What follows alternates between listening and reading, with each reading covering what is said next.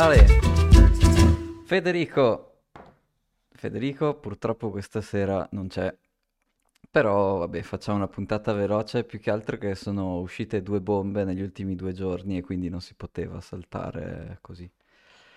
Per cui, puntata del podcast inizia al blocco 793.160. Vabbè, chiaramente chi lo sa quando mineremo un Satoshi. E alla fine le- gli argomenti di questa settimana sono che cosa sta combinando la SEC con Coinbase e con Binance. E poi invece seguiamo un po' un argomento tecnico su una cosa che si chiama Enigma Network, che è una specie di... non è proprio un layer 2, un ibir- è un layer 1 e mezzo, come lo chiamano i, i propri fondatori, che praticamente aiuterà, secondo loro, adesso vedremo i dettagli, aiuterà a scalare Bitcoin. Ehm, partirei direttamente dalla SEC. Sostanzialmente avevamo avuto le preavvisaglie quando avevano fatto i problemi a Kraken qualche mese fa. E sostanzialmente quello che la SEC dice è che ci sono due, cioè mette in luce due problemi principali. Il primo è come questi- queste società americane e non, Coinbase e Kraken sono americane, o comunque hanno la, la loro sede, i fondatori sono americani, e non americane. Binance è invece gestita da CZ, adesso il nome cinese intero non mi viene che hanno anche loro una Binance US, però vabbè, di base non sono, sono una società straniera. Quindi come queste società propongono i prodotti che vendono, quindi questo è il problema numero uno che mette in luce la SEC, e l'altro problema che mette in luce è che cosa c'è dentro questi loro prodotti, soprattutto i prodotti di staking. Anche se poi vediamo che de- la SEC denuncia tutta una serie di cose, quindi diciamo lo staking è stato, è la goccia che ha fatto traboccare il vaso, ma Direi che ci sono un paio di, di requisiti che la SEC richiede che praticamente andrebbero fatti con o senza staking. E partirei subito condividendovi, vabbè, l'analisi, come dire, di altissimo livello e una- un grafico interessante che ho trovato su Twitter è quali sono le monete che la SEC ha citato a seconda delle, eh, de- degli exchange. Adesso lo condivido per quelli che vedranno su YouTube. Teoria così. Ok. E sostanzialmente c'è il cerchio blu con dentro tutte le monete nominate nel caso contro Coinbase e nel cerchio giallo tutte quelle contro Binance. E alcune sono in comune, altre invece no. E questa la trovo una roba strana. Beh, quelle in comune sono quelle, direi, un po' le più famose of Stake, quindi Solana, Carbano, Algorand, le altre sinceramente non le conosco, immagino siano le più famose. Poi nella parte di Binance ci sono i prodotti le- Binance puri, quindi BNB, il loro, il loro token sulla loro blockchain, e Binance USD. Molto interessante che ci sia una stablecoin qui dentro. E poi altre due che non ho idea di cosa siano, Atom e Coti. Boh. Mentre dalla parte, diciamo, di Coinbase, quelle che hanno attirato la mia attenzione sono Dash e Nexo. Ehm, Dash è una proof of work, che è una cosa veramente strana. E infatti poi andiamo a vedere qual è, che cosa ne... perché si lamenta, cioè qu- quali sono i problemi che, che- che ha generato Coinbase. Dash tra l'altro è una proof of work strampalata che cambia algoritmo, tipo si chiama X11 quella proof of work, e per, per fare in modo che creare gli ASIC sia difficile, ha 11 algoritmi e cicla in maniera, eh, adesso non, non è proprio casuale, però insomma cicla attraverso questi 11 algoritmi di modo che sia difficile fare gli ASIC. Si fanno lo stesso, infatti ne ha fatti lo stesso, però quella era la sua, una delle sue particolarità. L'altra particolarità è che Dash è un po' più simile a Monero, nel senso che tende a offuscare la- i- alcuni dettagli dei pagamenti. E quella è quella che mi ha, che mi ha incuriosito di più. Tutte le altre sono proof of stake classiche e quindi chiaramente falliscono lo way test. Ehm, la grande assente è Ethereum, però vi ricordo che nella eh, caso contro Kraken e Ethereum è stata esplicitamente nominata, quindi che non ci sia Ethereum qui secondo me non è un buon segno, secondo me è un brutto segno perché vuol dire che dal punto di vista di eh, mettere in luce i limiti, secondo la SEC, diciamo i limiti legali, diciamo così, di questi exchange non hanno bisogno di tirare in mezzo Ethereum, anche perché l'hanno già fatto con Kraken. Tuttavia, questa cosa vuol dire che stanno preparando qualcosa ad hoc per Ethereum. E quindi vedremo che cosa, cosa succede. Perché non, altrimenti non avrebbe senso. Perché fa interrompere lo staking di Ethereum a Kraken ma non a Coinbase e Binance? Cioè, è una roba un po'. sarebbe un po' strano. E la mia deduzione è che stanno preparando invece qualcosa ad hoc per Ethereum. Ehm niente, velocissimamente, cos'è che fanno tutte queste monete? Avendo proof of stake, se tu eh, prendi queste monete, le metti, le congeli in questi staking addresses, guadagni un rendimento. E cosa fanno queste due società, tre anche Kraken lo faceva? Praticamente fanno questa operazione per i loro clienti e poi si prendono una fetta e poi danno il profitto ai clienti. E questa cosa qua, pacchettizzata così, è un prodotto di tipo è un prodotto che deve essere venduto secondo le leggi delle securities. Quindi, a prescindere da che, dall'asset sottostante, questa cosa di fare delle operazioni per dei clienti, prendersi una fetta dei profitti e poi dare parte dei profitti, questa cosa qui va venduta all'interno del, diciamo, del protocollo delle, delle securities. In più, tutti questi asset qui hanno appunto questa cosa che sono loro come dire, che autogenerano il loro profitto. E infatti dentro le... poi magari vi posto i link, dentro le...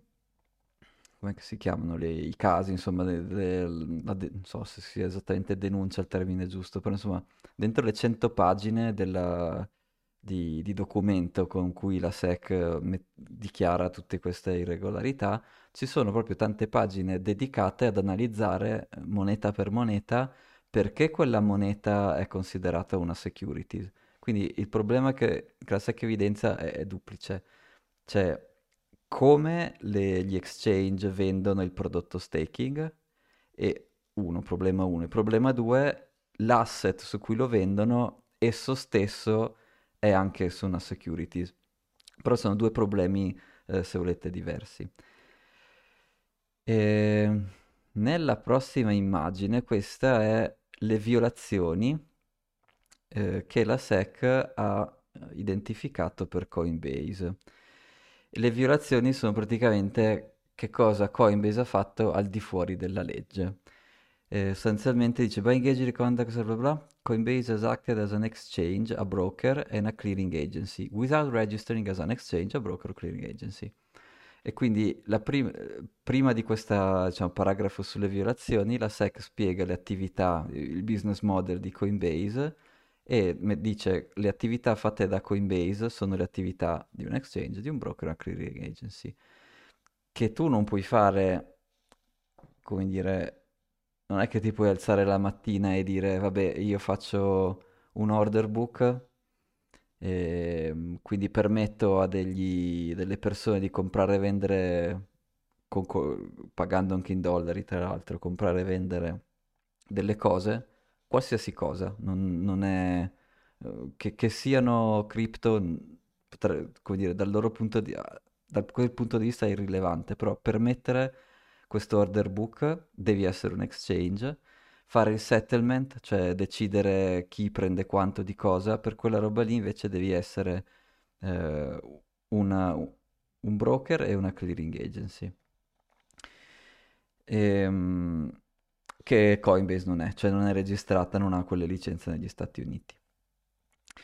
Uh, as control person Coinbase under in addition to staking program, Coinbase has offered so securities without registering its offer and sales in violation of the Section C of Securities Act. E poi, come dire, sempre dentro questo punto delle violazioni ti dice in addition, quindi in più, oltre al fatto che non sei registrata per quelle tre cose lì che, fa- che fai come tuo business eh, quotidiano, hai anche pubblicizzato degli oggetti che sono delle securities. E, e questa appunto è la differenza che, che vi dicevo prima. Il punto delle violazioni dopo, unless defendants are predator, there is a reasonable likelihood that they will continue to engage in the acts, practices and transactions, bla bla bla. E sostanzialmente, beh, il punto dopo dicono che devono essere fermati perché hanno dimostrato per anni di fare questa attività appunto as a business in maniera continuativa. E fare in maniera continuativa è un'altra violazione, quindi farlo una volta violi delle robe, farlo in maniera continuativa sono, è, una, è, è una violazione addizionale. E poi nel paragrafetto sotto c'è scritto ad alto livello che cosa eh, che cosa vuole ottenere la SEC da, da, questa, da questo caso. E sostanzialmente, beh, innanzitutto che le operazioni vengano terminate, che Coinbase eventualmente prenda le licenze che deve prendere e che vengano anche eh, pagati delle, delle penalties. Eh, penalties era il punto C. Sì. Uh, relief.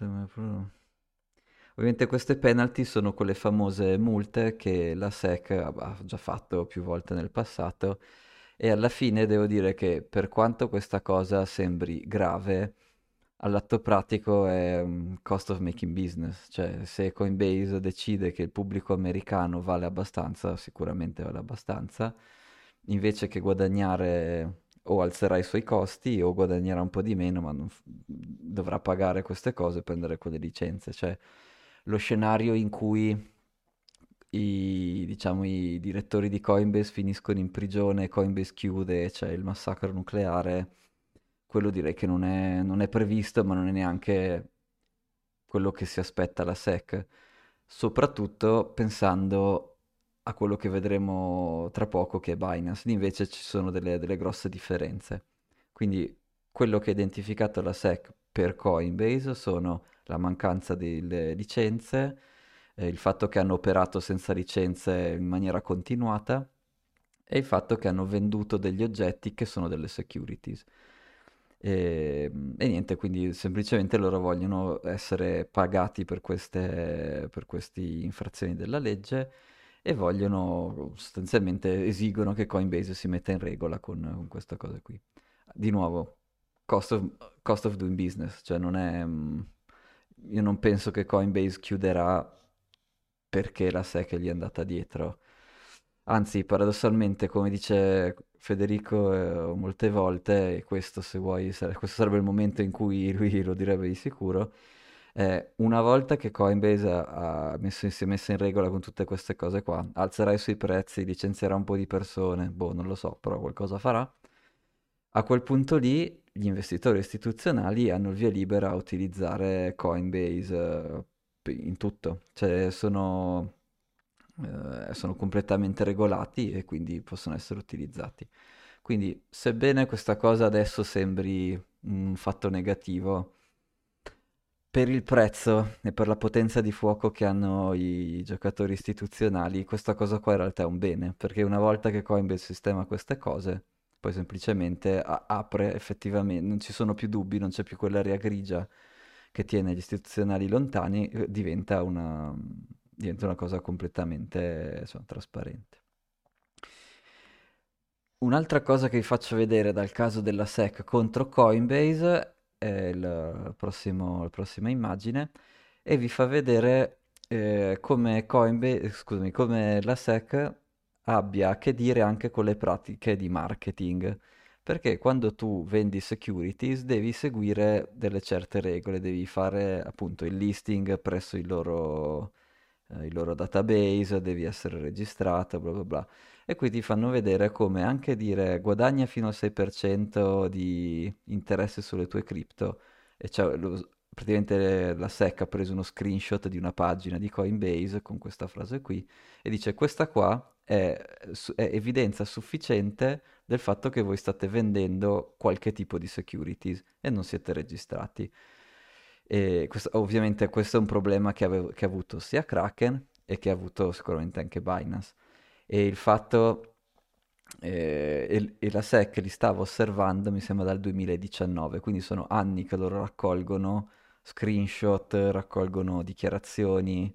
Eh, infatti poi vedremo, ci sono anche de- delle dichiarazioni di Binance raccolte dal 2019-2020, quindi loro hanno costruito questo caso per anni e, e adesso l'hanno pubblicato che di nuovo è in linea con le tempistiche che ci eravamo detti perché eh, ci eravamo detti anche con Federico che entro il 2023 ci doveva essere chiarezza per gli istituzionali, che era uno dei, dei punti detti anche da Biden, nel, adesso mi sembra si chiami Cryptocurrency Act, non mi ricordo bene, però un paio di mesi fa, a fine 2022, sono stati una serie di interventi sia di Gary Gensler, ma poi anche di Biden, che dicevano che c'è priorità di mettere chiarezza nell'ambito cripto e questo direi che, che sono dire, le cornerstone con cui loro stanno procedendo in questo senso qua. Dopo discutiamo anche cosa vuol dire per i bitcoiner, perché ci sono due grosse opinioni sulla SEC, su Coinbase e su Binance. Però insomma, prima finiamo di descrivere appunto cosa sta succedendo, poi vediamo le opinioni dei bitcoiner. E comunque niente, quello che dice in queste pagine sono, è un report di 100 pagine, poi appunto vi posto i link, qui, su cui siamo a pagina 80, sta facendo vedere le pratiche di marketing, eh, dove tra l'altro sotto cita esplicitamente anche Ethereum, quindi il fatto che non sia, diciamo, nella, no, che Ethereum per Coinbase e Binance non sia stato listato tra le currencies, eh, secondo me è strategico e comunque c'è una piccola frase Purtroppo mi sa che non ve l'ho, no, non vi ho preso lo screenshot dove c'è anche la frasetta, però quando fanno la lista delle, delle monete incriminate, diciamo così, mettono chiaramente li- il, il classico legalese, questa lista è a titolo di esempio e non definitiva, cioè quelle sono sicuramente eh, fanno parte di, di, questa, di questo case ma potrebbero essercene altre, quindi non è che se Ethereum non è in quella lista assolutamente allora Ethereum è salva, di nuovo, anzi secondo me gli arriva una roba doc. E, e niente, comunque anche il modo con cui fai marketing di questi oggetti, anche quello è stato illegale, appunto eh, hanno preso degli screenshot dei vari siti. Passiamo invece a Binance che ha una serie di violazioni più lunghe. Quindi nella prossima slide che vi ho condiviso, ci sono il caso è stato costruito allo stesso modo dalla SEC, quindi per anni hanno raccolto dati e a pagina all'inizio inizio di questi casi c'è la lista delle violazioni, quindi noi stiamo guardando quella. E se vi ricordate, Coinbase ne aveva solo due. Coinbase aveva eh, che non siete registrati come exchange, broker e mm, clearing house e che avete operato e operate as a business, quindi una cosa continuativa, quindi aveva questi due eh, problemi. Mentre per Binance la lista è un po' più lunga e secondo me è anche molto più grave, un po' più... Come dire, qui probabilmente ci sarà qualche ricaduta anche nel, nel criminale, ecco, diciamo così. Allora, il punto 15 delle violazioni è lo stesso di Coinbase, cioè sostanzialmente sta dicendo che by engaging the conduct of blah, blah, blah, Binance acted as an exchange broker and dealer and clearance agency, quindi stessa roba che stava dicendo ehm, che stavo dicendo appunto per Coinbase. Without registering in violation of section 5 bla bla bla. As control person. Però poi sotto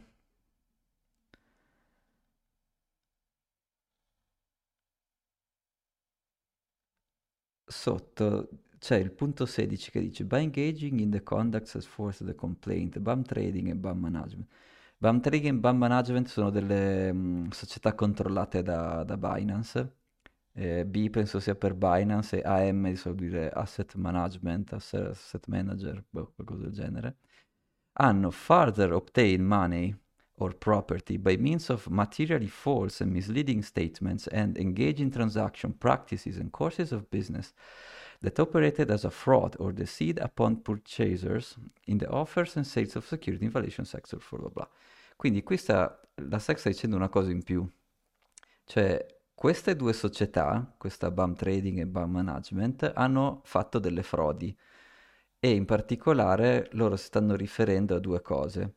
Il primo è che i controlli per i cittadini negli United States, cioè Binance, diciamo casa madre, non può operare negli United States, solo Binance US può operare negli, negli, United States perché ci vogliono una serie di certificati in più, di know your customer fatti in un certo modo, bla bla bla. E quello che la SEC sta dicendo qui è che in realtà questa Binance US non esisteva o comunque era direttamente controllata dalle altre Binance, quindi non è vero che questa Binance US era indipendente nell'eseguire i suoi controlli, ad esempio. Inoltre, l'altra cosa che, che stanno dicendo qui è che Binance faceva, operava anche, aveva delle entità, in particolare quella BAM Trading, che compravano e vendevano dentro Binance. Quindi Binance aveva gli order book, gestiva tutti gli ordini di tutti i clienti, quindi poteva vedere un ordine prima che andasse nell'order book perché il sistema è loro, e allo stesso tempo aveva una società controllata che faceva trading. Questa cosa qui è, è ovviamente illegale. Eh, cioè, eh, perché eh, voi chiederete perché? Perché bastano qualche millisecondo e sostanzialmente, come dire, tu rubi sempre, guadagni sempre perché riesci a, a vendere un po' prima di, di, quello che voleva comprare e comprare un po' prima di quello che voleva vendere e ti metti sempre in mezzo che di nuovo mettersi in mezzo su un order book è un business, ci sono delle società che fanno solo questo, si chiamano market maker e fanno solo questo. Però devi farlo in maniera, diciamo, onesta, cioè guardando l'order book. Se tu, oltre all'order book, vedi anche gli ordini che entrano, quella cosa lì diventa illegale e loro la facevano.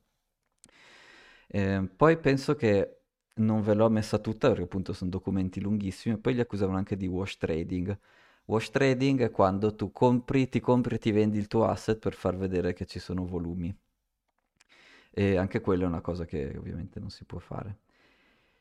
E poi il punto sotto, è, vabbè, anche questo è lo stesso di Coinbase che dicono unless the defendants are permanently restrained, eh, è molto probabile che loro continueranno a fare questo perché l'hanno fatto come business per anni. Quindi la differenza tra due, i due casi è che per Coinbase la SEC sta cercando una risoluzione, poi lo otterrà, non lo so, però insomma, sta cercando una risoluzione di tipo legale, tipo mi paghi le multe, ti prendi le licenze, o vabbè, eh, Coinbase eh, dall'altro lato minaccerà di dire vabbè allora noi usciamo dagli Stati Uniti, boh voglio vedervi, cioè comunque gli Stati Uniti sono il mercato più grande per, per, i prodotti finanziari, quindi uscire dagli Stati Uniti è un po' una scelta suicida, cioè non, non ha molto senso. Boh. E quindi insomma, per Coinbase secondo me stanno cercando una soluzione, diciamo, eh, non, non, voglio dire civile, però vabbè, eh, non, non stanno cercando di ucciderli, mentre con questo punto qui su Binance, dicendo che hanno fatto frode, probabilmente, e hanno anche nominato direttamente CZ prima, Zao, eh, l'hanno chiamato solo per cognome, Zao C non mi ricordo cosa vuol dire, Cheng, Chang, boh, Cheng, mi ricordo.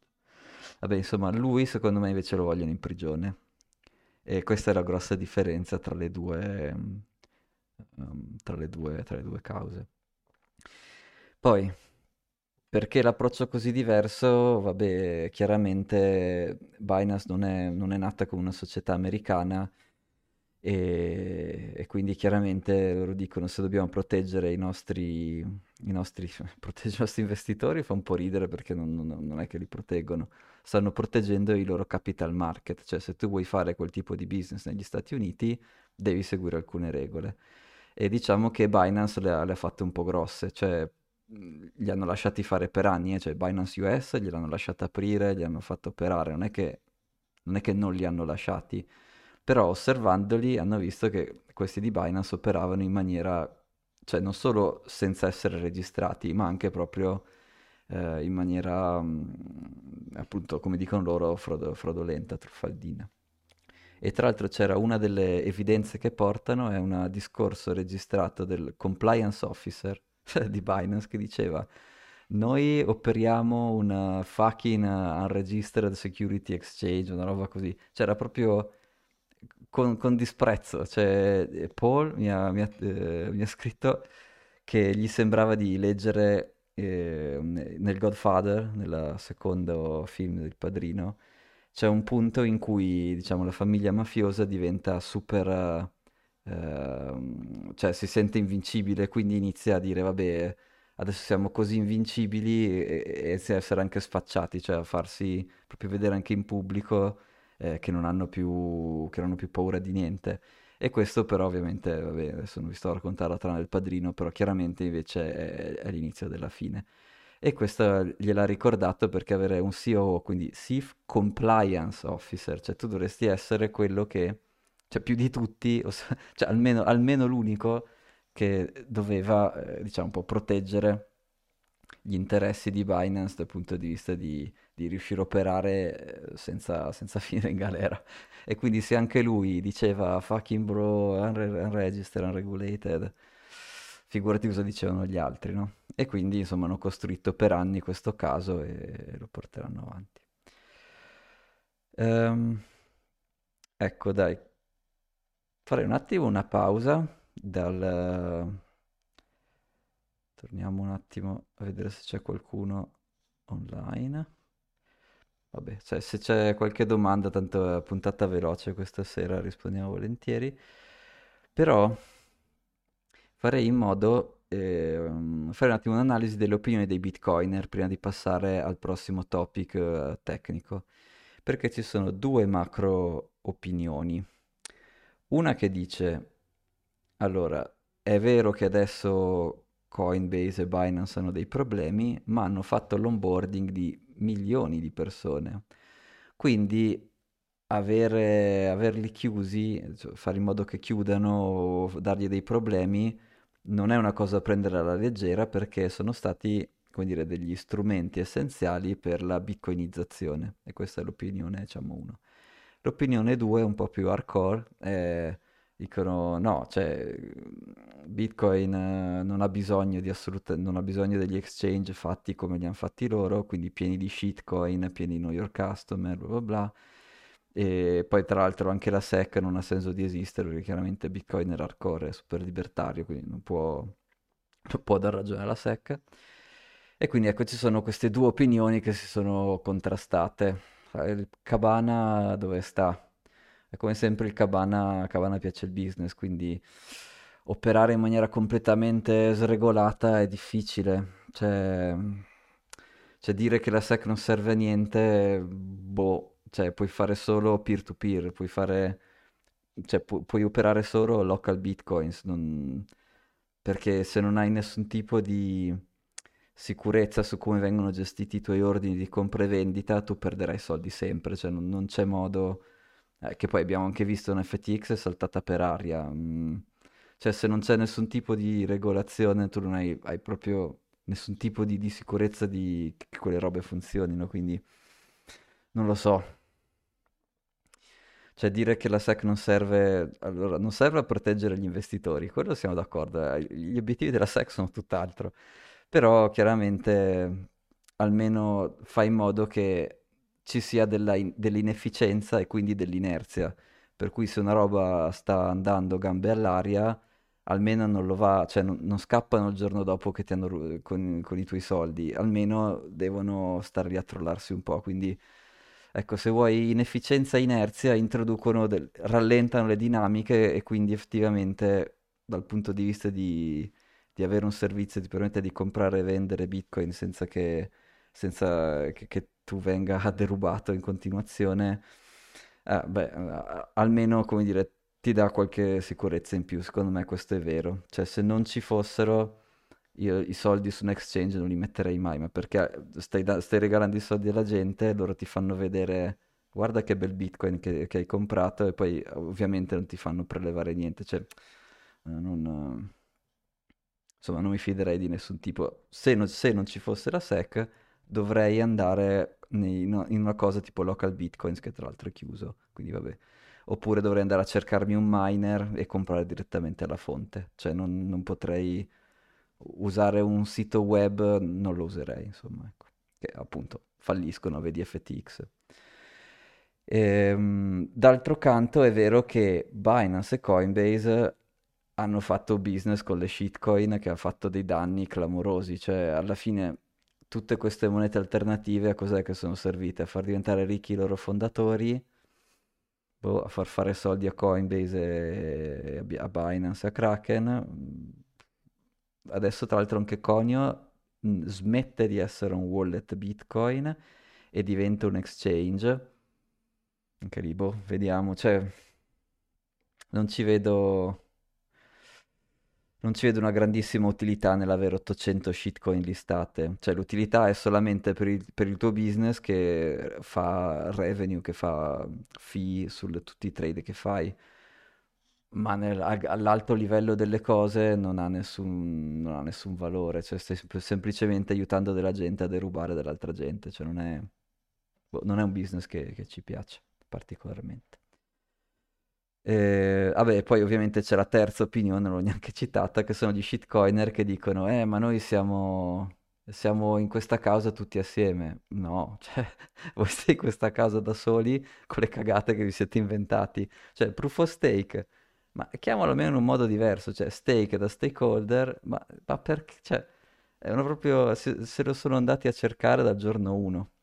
Quella cosa lì era chiaramente illegale non gliene è fregato niente, perché di nuovo, perché non gliene è fregato niente?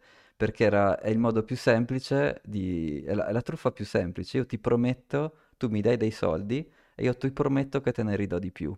Era la base delle truffe, la truffa più semplice. E loro hanno preso truffa più semplice e ci hanno costruito sopra un po' di matematica. E sinceramente, l'unico che ci ha fatto un po' di matematica seria è il gruppo dell'MIT di Micali, che però comunque ha dimostrato che ci deve essere un'entità di cui ti fidi che deve controllare il 66% delle, delle, delle monete.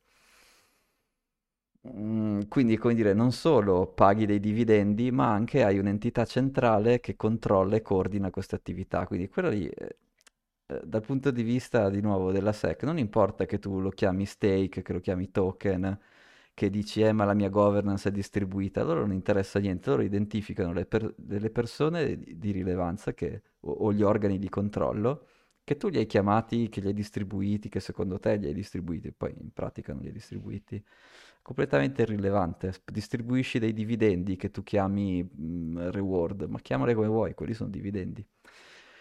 E quindi, insomma, non aveva, come dire, qua roba lì non ha senso. E anche legalmente non aveva senso, quindi boh, vediamo cosa succede. Detto questo, passerei all'argomento più tecnico, che magari è una cosa che non, non si è ancora sentita molto e prevede di utilizzare un nuovo opcode, si chiama opctv, io mi ricordo il nome vecchio, che era op control hash transaction, una roba del genere, e CTV forse Covenant. E sostanzialmente adesso vi spiego cosa sono questi op underscore, e l'obiettivo di, di questo sistema è sfruttare questo opctv per creare una specie di, di second layer dove... Mm, mm, aspetta, mi rimangio la parola, non è proprio un second layer, è una specie di eh, insieme di transazioni non ancora avvenute, quindi on-chain non, non sono successe, e tu puoi scambiarle per altre di queste transazioni che non sono ancora successe. E non appena vuoi farne succedere una, puoi srotolarla, si dice, fuori da questo, da questo diciamo, minestrone che stanno costruendo e metterlo on chain. Quindi assomiglia a un layer 2 perché ti permette di fare delle operazioni non on chain, quindi non, non, scrivi su Bitcoin i tuoi input, gli output, non crei una transazione su, input, eh, su, su Bitcoin, però sotto alcune condizioni ti permette di crearle. E si basano appunto su questo OpCTV che è una, una regola speciale per spendere Bitcoin che sostanzialmente funziona così. Ti permette di spendere Bitcoin se conosci la pre-image di un hash e questa pre-image è una transazione. Quindi, beh, magari faccio anche un riassunto di come funzionano le spese, le, le transazioni su Bitcoin. In Bitcoin tu metti i fondi dentro, mandi i fondi ad un indirizzo e li puoi mandare mettendo delle condizioni di spesa. Quella più semplice, quella diciamo di default, è tu potrai spendere quei soldi che ti ho dato su quell'indirizzo se conosci la chiave privata che ha generato quell'indirizzo. E questa è la condizione più facile. Poi ce ne sono tante altre. E in particolare ci sono delle condizioni che sono degli script. Quindi tu puoi dire, che ne so, se il, il blocco è maggiore di 800.000, allora spendi in questo modo. Se il blocco è minore di qualche numero, allora spendi in, in qualche altro modo. Quindi puoi fare queste specie di script uh, semplificati. Eh, ad esempio, il se è op underscore if, ehm, il time lock è op check sequence verify, op underscore csv, insomma ci sono un po' di questi comandini e tu puoi costruire la condizione di spesa del, del, tuo, del tuo, pagamento eh, con questi script. E c'è uno di questi script che è nuovo, io non penso che sia ancora eh, diciamo approvato in Bitcoin ufficiale, che si chiama op underscore ctv. E sostanzialmente questo ti dice su opctv aperta parentesi, e dentro ci devi dare un hash. Un hash è una stringa di, di 256 bit. Okay. Questo hash viene però dalla concatenazione di transazioni. Queste transazioni non sono ancora sulla cha- on-chain, quindi sono transazioni che tu potresti fare. Ad esempio, io vorrei pagare, non so, Valerio, Luca e aprire un canale Lightning. E quindi io potrei fare queste tre transazioni. Ovviamente devo pagare tre fee, um, semplifichiamo un po' e fare tre transazioni diverse. Oppure quello che ti permette di fare questo Enigma Network è dire prendete queste tre transazioni, le prefirmi, quindi sono pronte a essere propagate sulla rete, fai l'hash, quindi esce un 0, 1 a, e so, la stringa dell'hash, e tu butti i soldi dentro l'indirizzo che ti esce in questo modo qui. Per spenderli tu devi dimostrare di sapere che cosa ha generato quell'hash, si dice la preimmagine. E a questo punto, se, se tu ci riesci, puoi spendere, puoi spendere una di queste tre transazioni. E detta così non si capisce bene qual è il vantaggio, perché invece che pagare le fee prima, sto pagando le fee dopo. Però l'idea di Enigma Network è che tu metti le tue tre transazioni, però altre, che ne so, 50 persone fanno una pool e, e buttate dentro tutte queste transazioni prefirmate. Ah, a certi intervalli di tempo al, o quando vi mettete d'accordo, potete fare delle transazioni assieme. Quindi io invece che pagare Valerio e Luca con una transazione e pagando le fee tutte io, aspetto che anche altre 50 persone debbano fare dei pagamenti simili e mettiamo tutto in una transazione, quindi gli input e gli output, e quindi possiamo risparmiare sulle fee. E questo è il procedimento secondo, secondo cui loro vogliono ottimizzare i pagamenti su Bitcoin. E ovviamente questo OpCTV abbiamo detto che conten- contiene dentro delle transazioni prefirmate e queste possono essere dei pagamenti semplici oppure dei, delle, delle, operazioni su Lightning, quindi apertura o chiusura canali. E a questo punto loro dicono possiamo fare ancora un passo in più, quindi non solo aspettare che molte persone debbano aggregare dei pagamenti per ottimizzare le fee, ma possiamo anche fare una specie di, di exchange, quindi se io voglio aprire un canale Lightning con un, un nodo, eh, però tu ce l'hai già aperto, io posso provare a, come dire, possiamo provare a scambiarci questi, questi oggetti. Questa cosa qui io l'ho capita in teoria, in pratica invece non mi è per niente chiara perché l'apertura di un canale vuol dire che ho già chiesto al mio, diciamo, al mio bersaglio di darmi il suo indirizzo perché il, il canale è, una, è, una, è, una, è un 2 di 2 e quindi è un, un, indirizzo 2 di 2, cioè devo mettere i soldi in un wallet 2 di 2 con l'altra persona che, che è all'altra parte del canale. Quindi questa cosa che io posso dargli la mia apertura del canale per farci qualcos'altro non mi è chiarissima. E, però appunto devo rivederlo con, con Lucon Valerio per capirlo un po' meglio, però passiamo alle immagini che fanno, forse si capisce un po' di più. La prima immagine è facile facile. E sostanzialmente eh, l'apertura eh, c'è una riga tratteggiata in mezzo, scusate, e sotto la riga tratteggiata sono operazioni on-chain, quindi quella freccia dove c'è scritto UTXO1, freccione, ATXO1, quello vuol dire che c'è stata una, una transazione on-chain, quindi hai pagato la fee di Bitcoin, è entrata in un blocco, bla bla bla. La parte sopra la riga tratteggiata invece non è più on-chain, cioè anche sono... è il contenuto del, dell'OpCTV. Quindi questa immagine qui che cosa sta dicendo? Che c'è una persona che controlla l'UTXO1 che vuole creare uno di questi OpCTV complicati con dentro tre pagamenti che, si chiama, che nel loro gergo chiamano STXO. Allora, UTXO nel gergo Bitcoin vuol dire Unspent Transaction Output e sono quelle cose che tu puoi spendere. Nel gergo di questo Enigma Network, ATXO la chiamano Anchor Transaction Output e sostanzialmente quella che ha dentro questo OpCTV. Quindi sostanzialmente pagando, spendendo questo UTXO1, creo questo Anchor Output 1. E questo Anchor Output 1 on-chain ha una footprint molto piccolo perché io vedo solo OpCTV, per le parentesi, e questa stringa di 256 bit che è l'hash. Dentro quell'hash io potrei avere un'infinità di tantissime transazioni, in questo esempio ne ho tre. STXO, chia- le, le hanno chiamate S per dire settlement, cioè queste sono delle transazioni che sono state prefirmate da te, dal possessore diciamo, de- della chiave anche di UTXO1, e potrebbero andare on-chain perché sono prefirmate e quindi potrebbero fare il settlement. E quindi questo vuol dire STXO, vuol dire settlement TXO.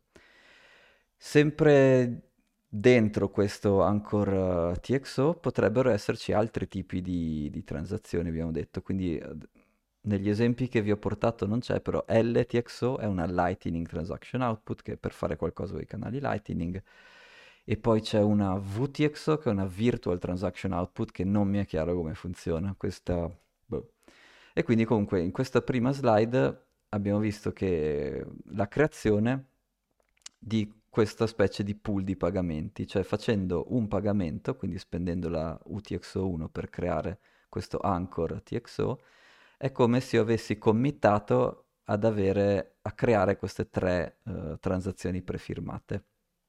No, non è come se avessi, io ho, mi sono committato e ho preparato queste tre transazioni eh, prefirmate.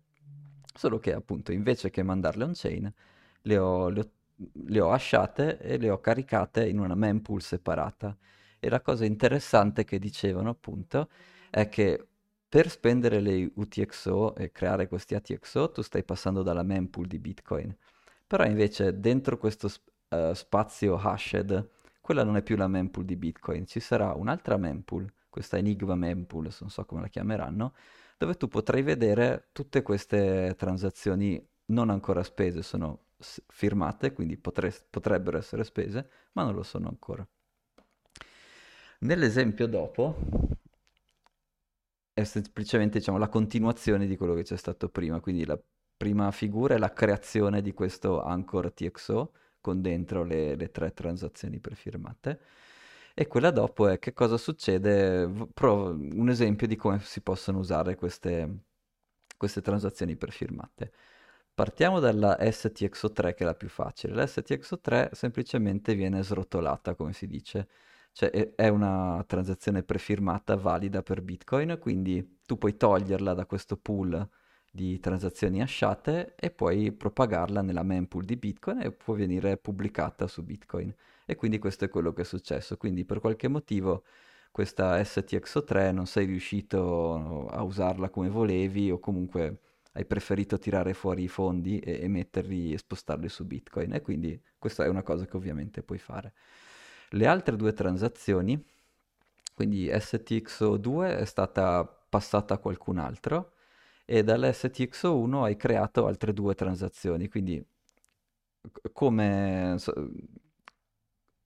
questo Enigma Network funziona comunque come Bitcoin, quindi hai gli input e gli output e per creare una transazione devi sostanzialmente spendere degli, dei, tuoi, dei tuoi output non spesi precedenti e, e questa cosa poi creerà degli output uh, successivi. E per, come dire, notarizzare il fatto che hai voluto spendere la STXO2 e la STXO1, è stato creato un nuovo stato, quindi dalla Anchor TXO1 è stato creato una nuova Anchor TXO2 che avrà dentro sempre il suo OpCTV, solo che l'hash questa volta sarà diverso, quindi ci sarà dentro un hash eh, che avrà appunto queste STXO1A, 1B e 2A e non avrà più nessun riferimento a STXO3 perché quella è stata portata sulla chain. E quindi tu stai costruendo una specie di sistema di, pr- di transazioni in cui tu potresti fare per ogni transazione su Bitcoin, quindi da ATXO1 ad ATXO2, tu in realtà hai fatto praticamente una, due, tre, hai fatto tre transazioni. Quindi pagando la fee una volta hai potuto fare tre transazioni in questo, diciamo, hashed hashed uh, chain, loro la chiamano hashed on chain, ma secondo me eh, fa un po' confusione perché non è on chain, tu stai semplice, semplicemente passando la proprietà di queste cose.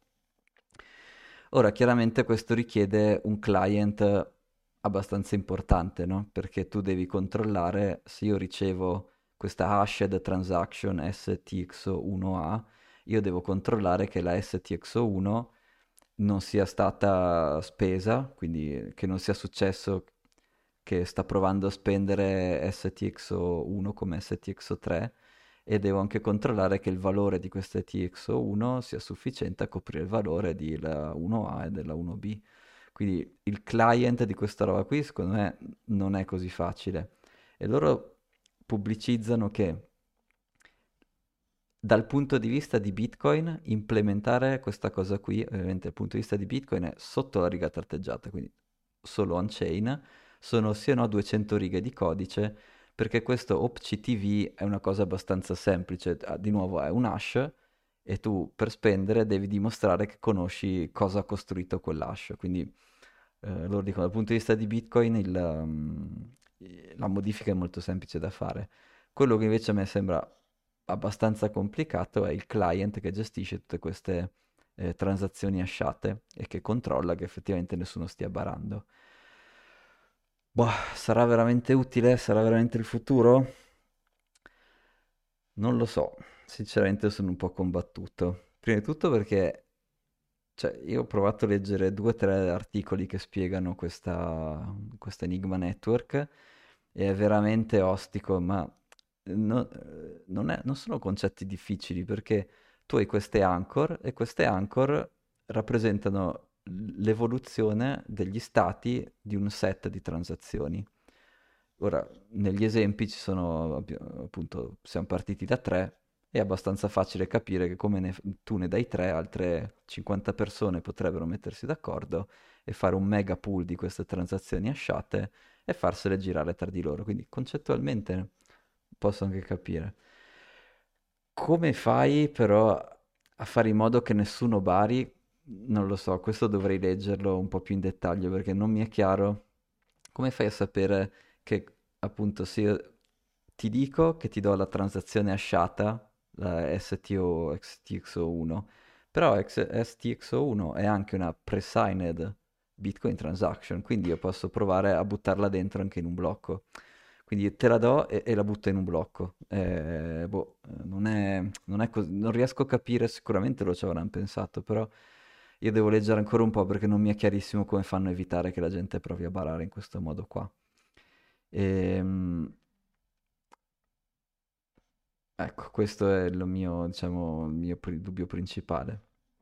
Può essere figo se tu... Altra cosa che voglio capire bene è cosa sono quelle LTXO che non vi ho messo nell'esempio perché appunto non l'ho capito bene neanche io. Cioè, cosa vuol dire? Che io apro un canale e invece che aprire quel canale tu mi dai in cambio una di queste transazioni, ma... Cioè, ok, per me può anche andare bene, ma tu poi con la mia transazione prefirmata puoi solo aprire un canale verso quella persona lì. Quindi non...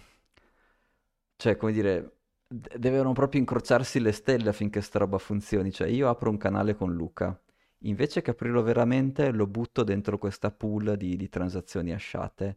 Qualcun altro, per caso, vuole aprire un canale con Luca. Quindi invece che aprirlo lui, io gli do, questo, gli do la mia apertura Però poi se lui vuole veramente aprire il canale con Luca, eh, la deve, la deve pubblicare veramente on-chain, cioè non, non- non ci scappa. Quindi la parte anche di Lightning voglio capirla meglio, perché non mi è chiaro dov'è effettivamente il vantaggio. La parte dove, dove invece il vantaggio mi è chiaro è se sono transazioni normali, se invece che fare che pagare tutte le fee io divido le fee con gli altri, ma quella roba è ragionevole.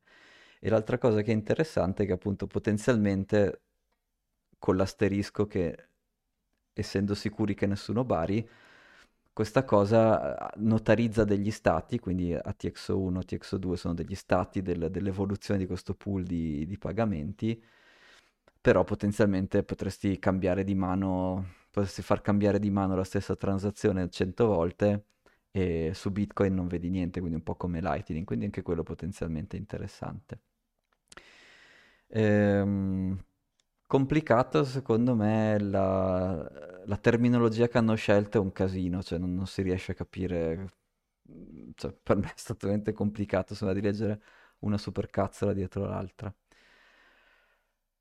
E, bene, a che ora siamo arrivati qui? 21.52. Bah, vabbè. Allora, gli argomenti li abbiamo coperti. Federico questa settimana abbiamo detto eh, non, non- è riuscito a venire, ma vi saluta caramente tutti. Ringrazia tutti quelli che fanno like, tutti quelli che fanno subscribe, tutti quelli che cliccano, ci mandano i satoshi su Fountain, grazie mille. Ehm, siamo arrivati a 100 follower su Twitter, va bene, grande milestone, può, può ridere, lentamente arriveremo anche noi a qualche numero.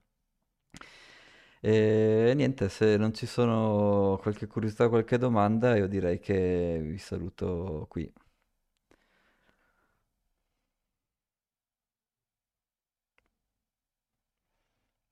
Yes. Va bene, carissimi, ci vediamo settimana prossima. Ciao, buona serata. Ciao ciao.